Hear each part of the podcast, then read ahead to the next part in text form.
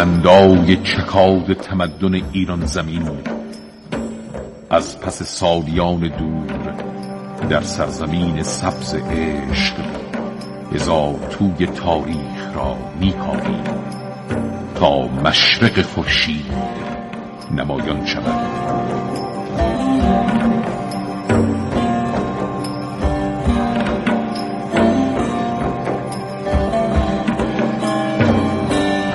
ایران در گذر زمان.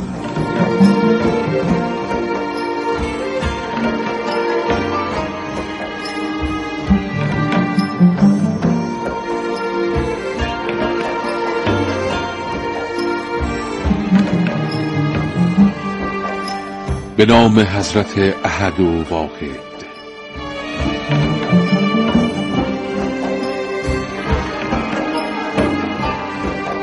سلام به ایران زمین ملک دوستی های پابرجا. و سلام به شما ایرانیان دوستداران دوستی و مودت.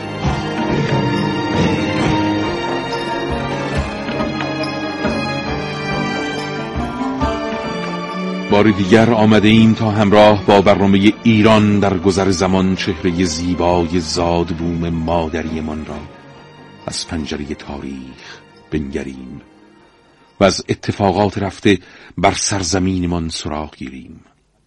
در گفتار پیشین حدیث پرماجرای تاریخ ایران را تا آنجا برایتان نقل کردیم که خسرو انوشیروان فرزند قباد اول زمانی که می‌خواست به سرزمین حیاتله بتازد با قومی ترک به سرکردگی مردی به نام سیلزیبول که در برخی منابع از او با نام سنجبو یاد شده متحد گردید. و پس از غارت سرزمین حیاتله و کشتن فرمانروایان دختر سیلزیبول یعنی متحد خود را به همسری برگزید تا همواره از جانب این قوم ترک خیالی آسوده داشته باشد. اما با وجود انجام این وصلت و به دنیا آمدن هرمز ترکزاد مقصود انوشیروان تأمین نشد چرا که سیلزیبول پدرزن خسرو انوشیروان در حدود سال 570 میلادی با حمایت روم هنگامی که انوشیروان در سنین کهنسالی به سر می برد حمله کرد.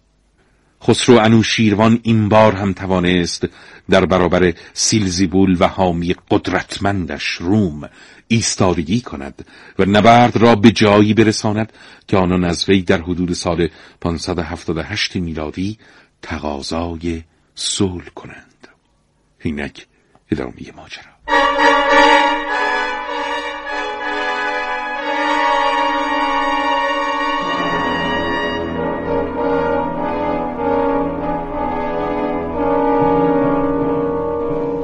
زمان سال 579 میلادی.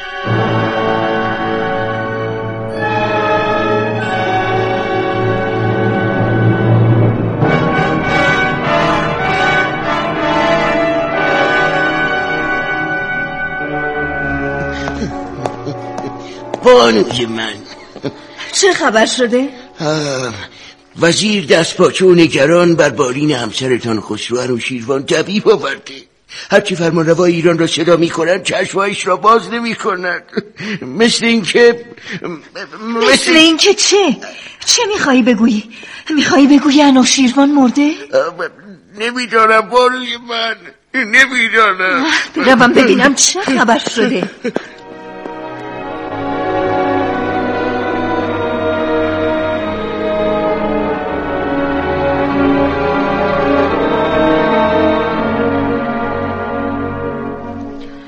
ساعتی بعد در قصر انوشیروان ولولهی برپا شد چرا که فرمان روای ایران چشم از جهان فرو بسته بود. طبیب مخصوص انوشیروان با تأسف مرگ انوشیروان را تایید کرد و همه باور کردند فرمان روای ایران زمین چشم از جهان فرو بسته. مردان بلند پایه دربار انوشیروان بزرگان ساسانی و افرادی همچون پدرزن او سلزیبول که دل خوشی از انوشیروان و سیاستهای او نداشتند با چهرههایی به ظاهر غم گرفته دور جنازه فرمان روای ایران جمع شده بودند اما از ته دل شادمان از مرگ انوشیروان تقدیر را می ستودند. در بین این جمع تنها سه نفر به راستی قصه بزرگ در دل داشتند. آن هم نه به خاطر مرگ انوشیروان بلکه به سبب بدبختی هایی که از جانب او متوجهشان شده بود. این سه نفر کسانی نبودند جز پسر انوشیروان انوشزاد که روزگاری پیش به فرمان پدر نابینا شد مادر انوشزاد که از قصه نابینا شدن پسرش به پیرزنی شبیه شده بود و مارال همسر دیگر فرمانروای ایران که میاندیشید سرنوشتش به خاطر مقاصد پدرش در سرنوشت انوشیروان گره خورده و همچون بادی سرد و بیروح در حالی از روزهای خاکستری روزگار گم شد و با مرگ انوشیروان ناپدید گشت.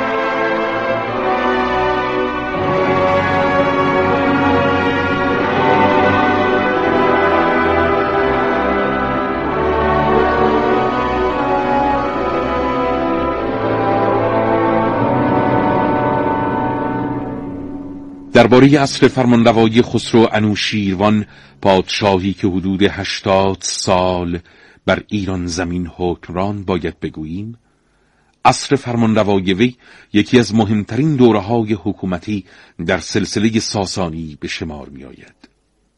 صاحب نظران روزگار حکمرانی او را اوج توسعه کشوری و لشکری ایران در عهد ساسانی دانستند توسعه‌ای که در آن محور قدرت مطلق انوشیروان بود.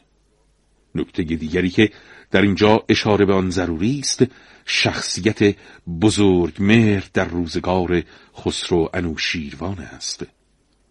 بزرگ مهر که گفته می شود در سالهایی از دوران سلطنت انوشیروان وزارت او را بر عهده داشته حضوری افسانه‌آمیز در تاریخ سلسله ساسانی دارد. و با توجه به منابع تاریخی باید گفت آشنایی انوشیروان با وی نیز. بر اساس قصه ای که بیشتر به افسانه میباند اتفاق میافتد. بنابر این روایات تعبیر خواب عجیب انوشیروان توسط بزرگمهر باعث می شود کار وی در دستگاه حکومت فرمانروای ایران روز به روز بالا گیرد و تا مرحله وزارت پیش رود. گفته شده سرانجام زن انوشیروان به بزرگمهر به سبب گم شدن بازوبند جواهر نشان پادشاه ایران باعث شد دستور قتل و زندانی شدن وی صادر گردد.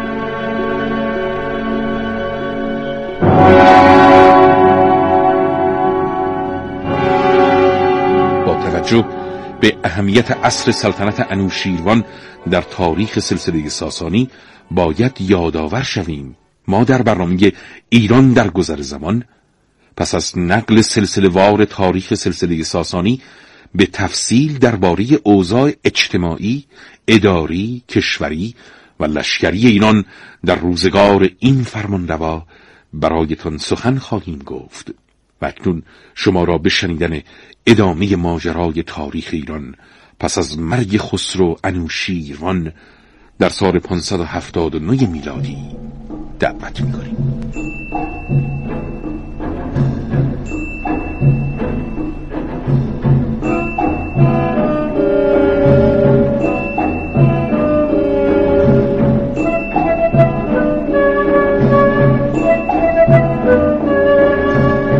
زمان سال 579 میلادی. ایران زمین چشم به راه جلوس فرمان روایی دیگر بر تخت سلطنت.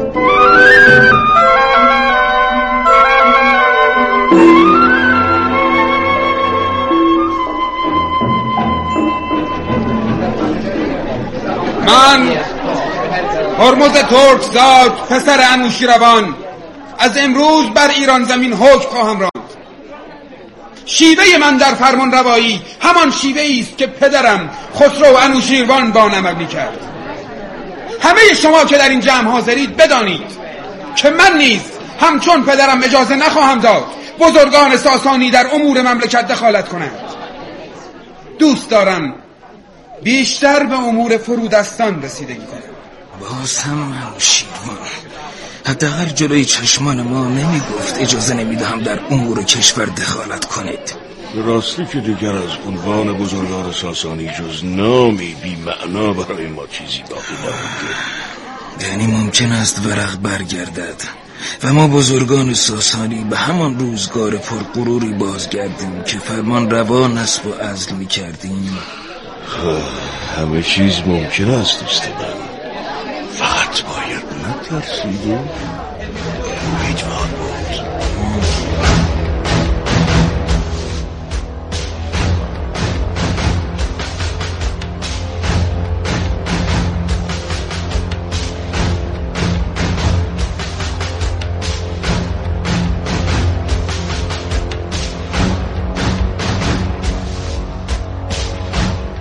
درباره شیوه کشورداری هرمز ترکزاد در منابع تاریخی از جمله در تاریخ بلعمی آمده است که وی در اجرای سیاست کوتاه کردن دست بزرگان ساسانی از امور مملکتداری بسیار دقیق و سختگیر بود و بسیار بیشتر از خسرو انوشیروان به وضعیت مردم عادی و زندگیشان توجه می کرد.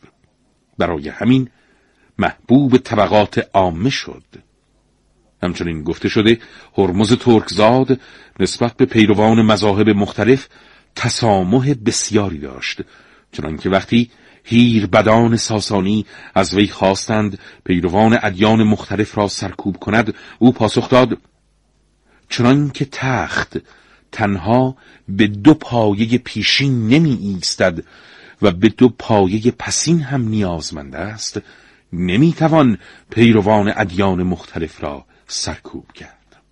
شایان توجه است که زندیات استاد عبدالحسین زرینکوب در کتاب روزگاران ایران پاسخ هرمز به هیربدان را ذکر کردند.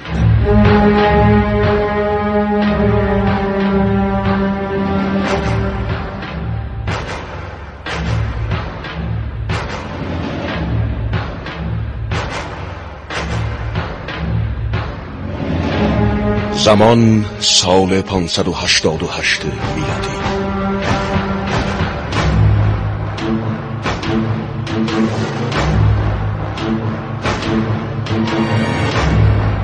نه مسلحت نیست که من از پایتخت خارج شوم. ما سرورم هرمز ترکزاد. مرزهای ایران از طرف فرات و باب الابواب در خطر است. عرب حمله سختی به این مناطق کردن درگیری با روم را چه کنم؟ من هنوز از دست رومی ها راحت نشدم. اگر از پایتخت خارج شوم. ممکن است رومی ها خیالاتی در سر بپرورانند جسارت از سرورم اما رومی ها که می‌خواستند با شما صلح کنند شما نپذیرفتید. در همه این سالها هم از زد و خورد با روم نتیجه ای حاصل ما نشد. می‌خواهی بگویی من اشتباه کردم؟ زبانم لال سرورم می‌خواهم بگویم باید چاره ای برای دفع حمله عرب های مهاجم به مرزها بیندیشیم. قربان. خاقان ترک هم تازگی ها مزاحمت هایی در مرزها به وجود آورد. بسیار خوب. چطور است بهرام چوبین سردار بزرگ ساسانی را برای مقابله با مهاجمین روانه کنیم ها؟ نه پسرم اشتباه نکن. مادر شما اینجا چه می‌کنید؟ سلام بانوی بزرگ. آمدم تو را ببینم پسرم. هیچ میدانی چند روز است به دیدن من نیامدی؟ با این همه دشمن مادر روزگار من و تو بهتر از این نیست. با پدرت خسرو و شیروان سالهای بسیاری زندگی کردم. اما تا آخرین لحظه از او چون این حرفی نشنیدم. او هیچ وقت اجازه نمی‌داد دشمنان برای روزگارش تصمیم بگیرند. تو هم پسر همان پدری مثل او باش. شما که می‌دانید مادر قلب من و قلب پدرم هیچ شباهتی با هم ندارند. او به خاطر تاج و تخت و سلطنت هر کاری لازم بود انجام می‌داد. اما من چه؟ سوگند که هر بار برادرم انوشه زاد را می‌بینم و به چشمهای نابینایش نگاه می‌کنم قلبم میلرزد مادر. باور نمی‌کنم پدرم. انوشه زاد برادر تو نیست هرمز. من او را به دنیا نیاوردم. مادر او کس دیگری چه فرقی می‌کند مادر؟ در رگهای من او یک خون جریان دارد. بدبختی تو همین است هرمز. تا زمانی که چنین افکاری داشته باشی به هیچ جا نمی‌رسی. به جای این حرف ها و افکار بیهوده سپاهت را بردار و به جنگ مهاجمین برو. بهرام چوبین را میفرستم. پسر چرا عاقل نیستی. کی می‌خواهی عواقب کار را بسنجی؟ بهرام چوبین را میفرستی می‌رود و پیروز می‌شود و فردا برای خودت سر بلند می بهرام چوبین سرداری بزرگ از خاندان مشهور مهران است مادر. او را همچون کف دستانم می‌شناسم. ساده ای هرمز. ساده ای در گوش من از سیاست نخوان.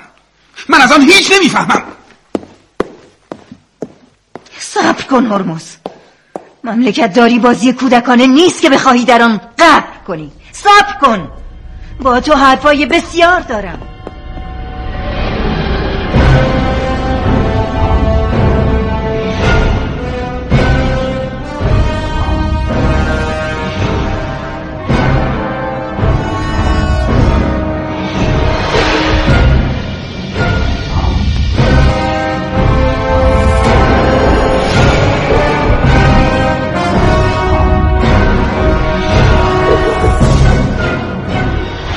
آن روز سخنان مادر هرمز ترکزاد در گوش پادشاه جوان اثر نکرد و او بنابر تصمیمی که گرفته بود بهرام چوبین را معمور کرد با سپاهی بزرگ به جنگ دشمنان مهاجم برود.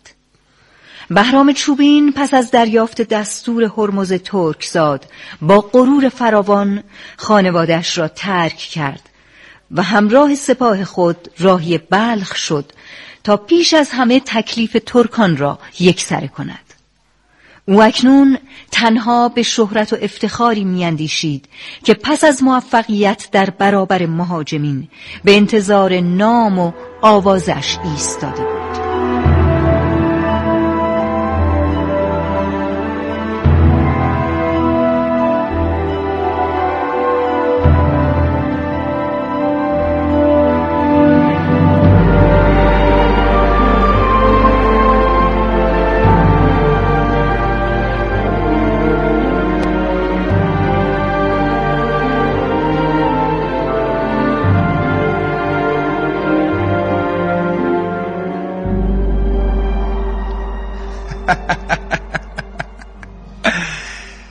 مادرم کجاست تا ببیند من درباره فرستادن بهرام چوبین به جنگ با مهاجمین اشتباه نکردم؟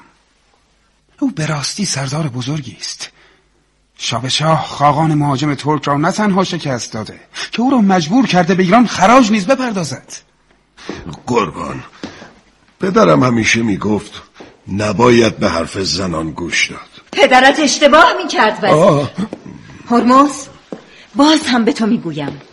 قدرتمند شدن سرداری که تنها به جنگ می رود و پیروز می شود خطرناک است. بهرام چوبین را من می شناسم او مغرورترین مردی است که تا کنون در عمرم دیدم. آنقدر خودخواه است که وقتی سخن می‌گوید به هیچ کس نگاه نمی کند مادر این چه سخنانی است که می‌گویی؟ بهرام سرداری است که سرش به کار خودش گرم است. پسر گیسوان من در دربار ساسانی سفید شده. بنشین و عاقبت کار بهرام چوبین را. تماشا. کن مادر رهایم کن.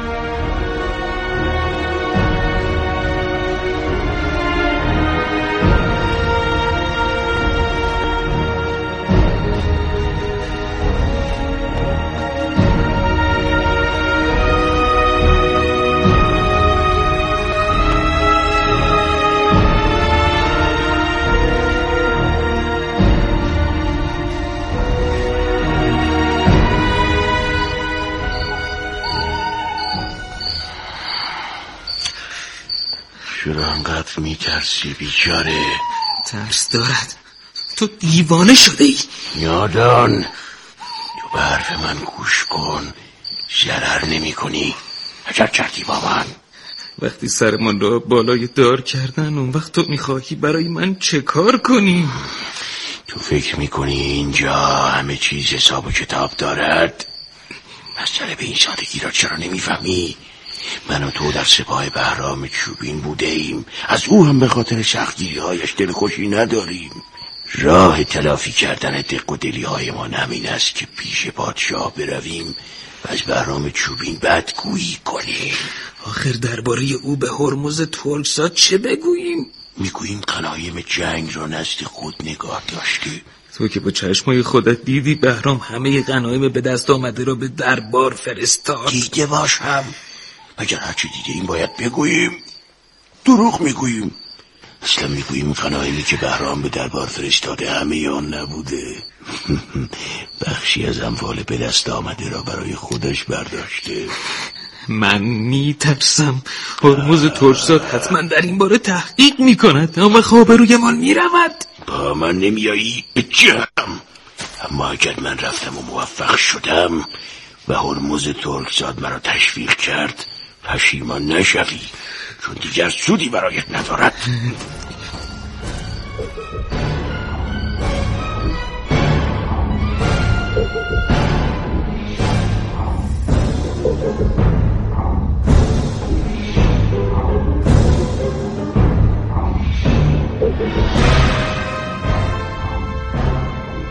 اکنون چه خواهد شد؟ آیا مخالفین بهرام چوبین سردار بزرگ ساسانی خواهند توانست با بدگویی های خود هرمز ترک زاد را نسبت به وی بدگمان کنند؟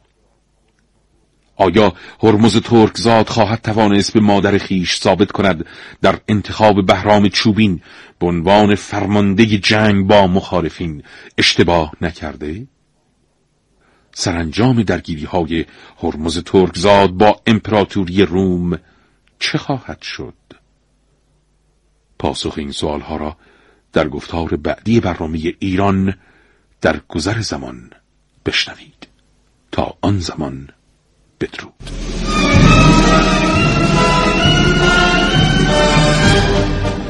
و اما دستن در کاران برنامه. سردبیر زهرا فقیه میرزایی. گوینده مهران دوستی. نویسندگان فاطمه اقتداری منوچهر فیزیان نقشافرینان شهین دخت نجفزاده مجید حمزه احمد گنجی پیام حسینیان مهرداد مهماندوست علی تاجمیر امیر منوچهری سعیده فرزی نازنین مهیمنی افکتور فرشاد آزرنیان کارگردان مجید حمزه. راوی شهیندخت نجفزاده صدا برداران زهرا یساقی داریوش گودرزی حیدر صفدری. تهیه کننده زهرا عبدالله زاده